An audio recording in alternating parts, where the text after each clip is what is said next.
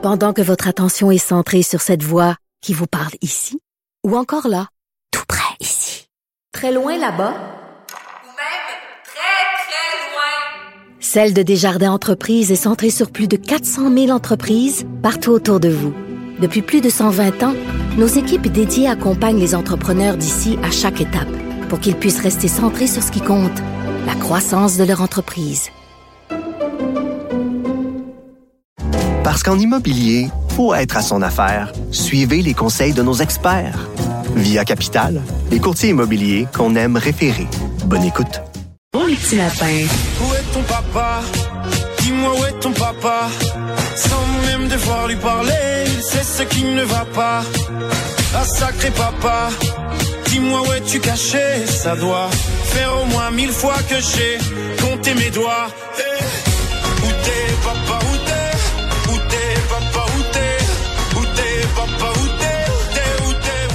Papa Outé, Papa Outé, très bon choix de chanson, Jean-François. Papa Outé du Grand Stromae. On s'inquiète beaucoup de la multiplication des gangs de rue à Montréal, mais la question qu'on doit se poser aussi, c'est pourquoi il y a tant de jeunes garçons, de jeunes hommes qui joignent les rangs de gangs de rue? Et euh, les études sont assez formelles. Il y a beaucoup de jeunes hommes qui sont à la recherche d'une figure paternelle. et Ils la trouvent euh, à tort ou à raison dans des gangs de rue. Nous allons en parler avec Monsieur Égide Royer, que vous connaissez bien, psychologue spécialiste de la réussite scolaire. Bonjour Égide. Bonjour. Et ça, c'est pas, c'est pas, c'est pas une affirmation lancée dans les airs. Là. C'est, et je lisais récemment justement dans la presse un, un membre de gang de rue qui disait, ben, on avait tous un point commun, tous un père absent. Oui, c'est qui arrive. Écoutez, moi, ça fait quoi, une quarantaine d'années que je travaille plus spécifiquement ces jeunes qui ont des problèmes de comportement, plus en milieu scolaire, mais ça touche entre autres les comportements agressifs. Écoutez, dans nos interventions, moi, comme psychologue, euh, j'ai un jeune qui, qui, qui mène le yard au primaire dans une classe ça peut être la même chose au secondaire. Dans les éléments d'intervention, la possibilité d'avoir un modèle masculin, lorsque le, il n'y en a pas dans son environnement, possibilité d'avoir un, un modèle masculin prévisible, non manipulable, et ça peut prendre l'allure d'un tuteur. J'ai déjà même associé au primaire, moi, j'avais nommé un jeune du primaire, euh, assistant concierge, 15 minutes, deux fois 15 minutes par semaine, avec parce que mon concierge est un homme prévisible, calme, qui parlait pas pour rien. Et c'est exactement ce, ce dont ce petit bonhomme-là avait besoin. Donc ça, c'est- connu, ça. Demandez, demandez une centaine de psychologues qui travaillent avec des gars en difficulté, ils vont vous le dire. Donc, ils sont à la recherche de, de figures symboliques paternelles. S'ils en ont pas à la maison, ils vont aller en chercher ailleurs. Ça peut être un professeur, comme vous dites, d'où l'importance hein, d'avoir des, des profs masculins. Vous le répétez, euh, il faut le répéter. Ça peut être un patron aussi, là, un patron qui devient une figure paternelle, ou ça peut, ça peut être malheureusement un chef de gang. Ou ça peut être la gang. Mais indépendamment du chef, ça peut être la gang elle-même. Euh, quand vous, votre recherchiste m'a téléphoné hier, j'ai reconnecté quelque chose que j'avais lu il y a quelques années, euh, un texte, la biographie de Arthur Miller, l'écrivain américain. Oui. Et à un moment donné, il y a eu à écrire, à préparer des choses sur les gangs, euh, justement, dans la ville de New York. Et euh, la chose qui était ressortie très clairement, c'est que très rapidement, il s'est aperçu que les organisations tribales de garçons, les organisations de garçons délinquants, euh, étaient, qui n'avaient pas d'adultes là à leur, à leur tête, étaient véritablement d'une situation de compenser pour des pères faibles ou des pères absents. Et ça, c'est connu dans le domaine, ça. Et on le voit au niveau de la, au niveau, au niveau de la poursuite des études de la réussite scolaire, c'est une indépendamment des problèmes de comportement, au niveau de la réussite scolaire, c'est une évidence aussi. Et qu'est-ce que vous pensez de la façon dont on parle des pères dans notre société? Il me semble que lorsque j'entends parler des pères, c'est souvent, je dis pas, je veux pas généraliser, mais c'est souvent d'un point de vue négatif. On parle contre le patriarcat, la masculinité toxique, le père qui est trop autoritaire, ou alors dans les publicités qu'on voit à la télévision, le père qui est trop mou, qui est niaiseux, qui est un peu stupide, puis heureusement que, sa- que sa femme est là. Euh, vous en pensez quoi de ça? Ce que j'en pense, et j'ai déjà écrit là-dessus, c'est que de définir les hommes ou de définir les pères en disant si vous voulez vraiment être un homme bien un père adapté, vous devez avoir, vous devez ressembler de plus en plus à la mère, Hmm. être capable d'exprimer ses sentiments, être capable d'avoir des, euh, de- de- de- d'exprimer ses faiblesses, etc.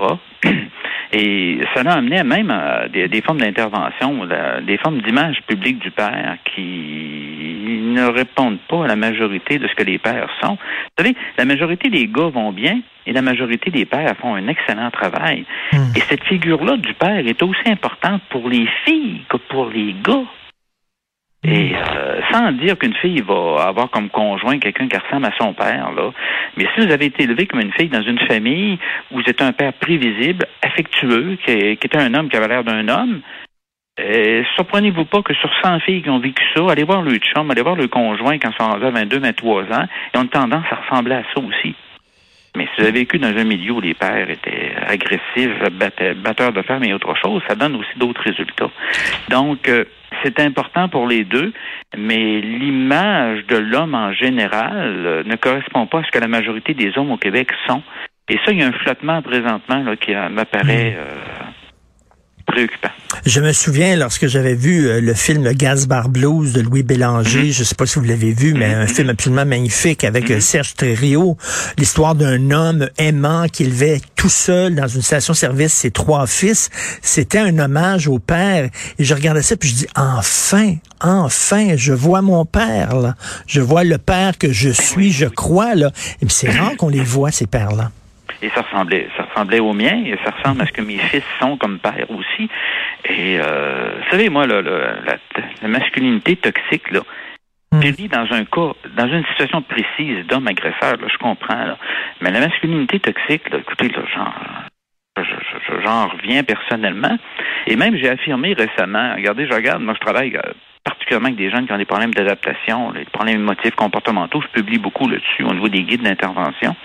Mais quand j'arrive à parler d'anxiété et de dépression, autant les problèmes comportement agressifs à l'école, j'ai trois gars pour une fille, deux gars pour une fille. Quand je tombe dans un problème d'anxiété ou de dépression, c'est l'inverse. J'ai deux filles pour un gars, trois filles pour un gars. Et quand on regarde ça de plus près, on se doit d'émettre l'hypothèse qu'au secondaire, la masculinité, loin d'être toxique, c'est un facteur de protection contre l'anxiété et la dépression. Pensez-y comme il faut. hein. Tu sais, l'anxiété euh, de performance aux examens, là. Prenez une centaine d'adolescents, 50 gars, 50 filles, puis regardez c'est qui qui te stresse le plus par rapport au fait qu'ils ont peut-être oublié de répondre, de mettre un mot dans une dans la réponse d'une question d'examen. Vous allez voir que c'est pas égal, gars-filles. Donc, le fait de prendre une certaine distance, le fait de, entre guillemets, d'avoir certaines caractéristiques qui correspondent, ce qui fait que la plupart des gars sont des gars, euh, ça peut même être un facteur de protection. Regardez les goûts de lecture au primaire. Pourquoi est-ce que la bande dessinée est deuxième choix de lecture des garçons au primaire, puis pourquoi est-ce que c'est le neuvième choix de lecture des filles? Hmm. Écoutez, ça, ça n'a pas. euh, C'est pas ça que moi l'idée d'un non, les stéréotypes sexuels, les stéréotypes sexuels véhiculés font que les gars liraient plus de bandes dessinées que les filles. J'embarque pas là-dedans. Mais il y, a des, il y a des différences entre les gars et les filles, entre les pères et les mères, et euh, c'est pas parce qu'un père fait les choses différemment de la mère qu'il est moins bon. Ça veut pas dire qu'il est meilleur non plus, là. Mais il faut apprendre qu'un père fait les choses différemment qu'une C'est une mère. richesse. euh, C'est une richesse. Il y a une contribution originale des hommes en éducation, puis une contribution originale des pères pour élever les enfants. Vous savez, dans un de mes bouquins qui s'appelait Leçon d'éléphant pour la réussite des garçons à l'école, ça date d'une dizaine d'années, euh, je partais de l'histoire suivante. Dans un parc euh, naturel africain, euh, on avait des éléphants qui, il y a eu beaucoup, beaucoup de braconnage. Donc, on se retrouvait avec un certain nombre d'éléphants, entre guillemets, adolescents à mâles, là. Ils semaient la pagaille. Écoutez, ils, ils- ils tuaient du monde, détruisaient des villages.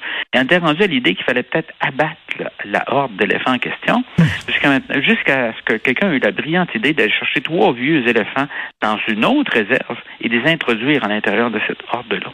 Tout s'est replacé. Ça, c'est une analogie qui est valable pour les, pour les éléphants. Mais pensez, je pensais entre autres à les- aux situations des, des, des, des, des gangs. Il y a eu des exemples, entre autres en milieu scolaire, que des hommes, je pensais à des hommes, entre autres, là, euh, de race noire de la communauté, entre autres, là, haïtienne, euh, ou des communautés haïtiennes de Montréal, dans une école donnée, c'était même pas un enseignant, c'était quelqu'un qui était connu et respecté par la communauté, s'était mis à collaborer avec l'école secondaire, une des écoles secondaires du coin, et ça avait changé les choses totalement. Il y avait une proximité culturelle, mais il y avait aussi cet élément-là d'avoir un homme qui fournissait un modèle. C'est ça que tuteur, Hmm. mentor et, euh, Mais- au grand frère.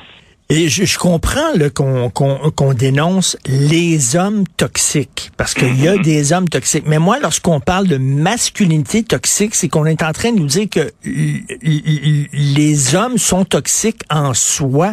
Et ça, c'est pas c'est pas un service à rendre à nos jeunes hommes de toujours toujours parler des hommes de façon négative.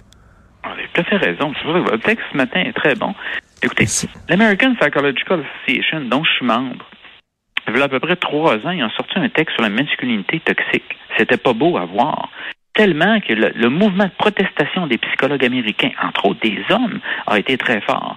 Parce qu'on était parti sur une dérape comme ça. C'est comme si on insinuait que la masculinité, les caractéristiques comme, écoutez, le goût de conquérir, le goût de relever des défis, le goût de prendre des risques, le goût de descendre une côte sur une planche à roulettes, là.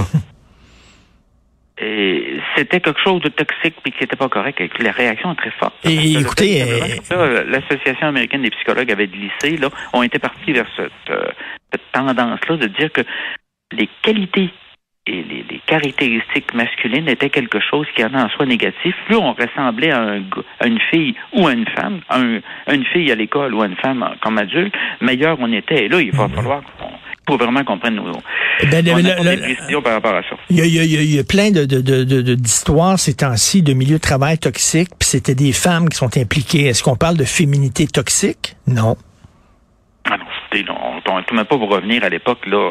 Et moi, j'ai connu l'époque quand j'ai commencé ma psycho, on avait des femmes castratrices. Mhm. Bon, on ne partira pas là-dedans. Mais d'un autre côté, euh, regardez ce qui s'est passé aux élections municipales.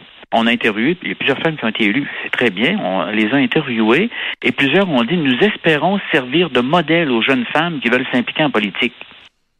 Ça, cette idée-là de modèle, que ce soit au niveau des femmes qui sont euh, ont des postes d'administratrices dans des grandes compagnies, puis qui servent de modèle aux autres femmes, c'est valide, c'est correct. Mais ça ne vaut pas uniquement pour les filles, ça vaut aussi pour les gars. Oui. C'est pour ça que quand j'aborde la question des modèles masculins, que c'est important pour les gars, on me dit non, non, non, non, non, écoutez, là, on se retrouve avec un double standard. Qui vaudrait pour Homo sapiens femme ne vaut pas pour Homo sapiens homme. Écoutez, ça, ça tient pas la route. Non, tout à fait. Et écoutez, euh, continuez de, de, de parler de ça. Je, je sais c'est un de vos sujets de prédilection. C'est c'est extrêmement important. Ça a des impacts. On le voit, là, les gangs de rue, il y a vraiment là, euh, une question d'a- d'absence du père. Et c'est- donc, euh, c'est très important que vous continuez à marteler euh, sur ce clou. Merci beaucoup, Monsieur Gilles Fait plaisir. Merci. Gilles Royer, toujours un plaisir de lui parler, psychologue, spécialiste de la réussite scolaire. Euh, Benoît qui prend la relève. Benoît en appui à Martin, Martin Picard, je pense. Il, il a porté une, une- veste de chasseur aujourd'hui. Tu as vu ça? C'est- il y a une veste de chasseur. Euh, donc, c'est peut-être en appui à Martin Picard. Euh, il prend la relève. On se parle bien sûr à midi. Nous, on se parle à 8 heures demain matin. Merci beaucoup à la recherche Florence Lamoureux, Maude Boutet. Merci pour votre travail. Merci aussi à Jean-François Roy à la régie, la réalisation. Passez une excellente journée.